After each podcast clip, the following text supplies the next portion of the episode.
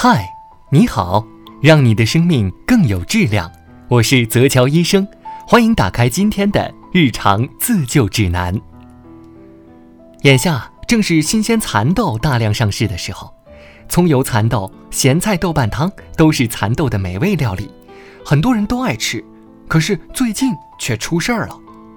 家住湖南长沙的六岁男孩程宇吃蚕豆后，起初一切正常。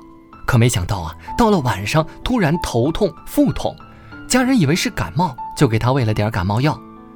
次日清晨，程宇皮肤逐渐变黄，还排出了酱油颜色的尿液，家人吓得赶紧带他到医院儿科看病。最终，程宇被确诊为患了蚕豆病。在网上随便输入“蚕豆病”啊，就会发现有不少蚕豆病的致命新闻。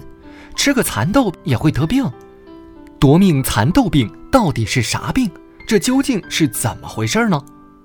蚕豆病啊是一种俗称，其学名是红细胞葡萄糖六磷酸脱氢酶缺乏症。葡萄糖六磷酸脱氢酶缺乏的后果是影响 NADPH 的生成，使细胞内还原型 GSH 生成减少，而不能抵抗氧化损伤，使红细胞变形性降低，最终导致红细胞破裂的一种遗传病。在一般情况下，红细胞葡萄糖六磷酸脱氢酶缺乏症患者不会发病，但是某些因素，如食用新鲜蚕豆或直接接触蚕豆花粉后，会导致体内红细胞被大量的破坏，出现这个急性的溶血性贫血，威胁生命安全。除此之外呢，感染、缺氧、异常分娩、为去胎毒给新生儿喂服黄连。或者给新生儿穿有樟脑丸气味的衣服时，就会出现明显的葡萄糖六磷酸脱氢酶不足，造成红细胞膜脆性增加和红细胞的柔韧性降低，引起溶血。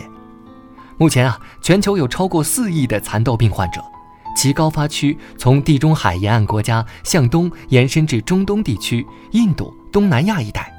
我国约有三千八百万的葡萄糖六磷酸脱氢酶基因缺乏者。高发区集中在云南、海南、广东、广西、福建、四川、江西、贵州、香港、台湾、湖南、浙江，其中啊，幼儿发病率明显高于成人，三岁以下的患者占总人数的百分之七十，男宝宝远多于女宝宝。三月到六月，蚕豆成熟，蚕豆病宝宝误食几率升高，是引发该病的主要原因。所以，各位有宝宝的家长们，第一次给孩子吃蚕豆一定要谨慎。五岁以下儿童第一次食用蚕豆量一定要少，而且家长要注意观察有无异常。讲到这里啊，可能会有朋友会问：对于这种蚕豆病，它到底是严重还是不严重？怎么预防呢？有蚕豆病的孩子啊，一般在食入新鲜蚕豆后数小时至数天内，最短者只有两小时。最长者可相隔九天就会发生红细胞破裂，血红蛋白经过尿液被排出体外，导致重度贫血。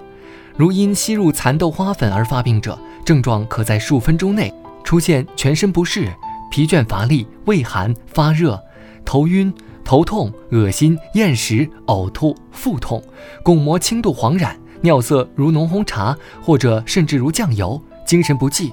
新生儿期可致核黄疸。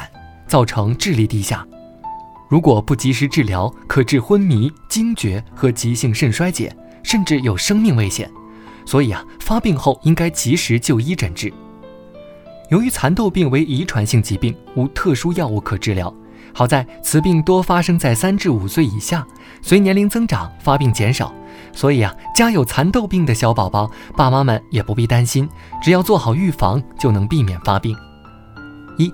禁止食用的食品，有发病风险的宝宝都最好不要吃蚕豆及其制品，尤其是生蚕豆，避免在蚕豆开花、结果或收获的季节去蚕豆地。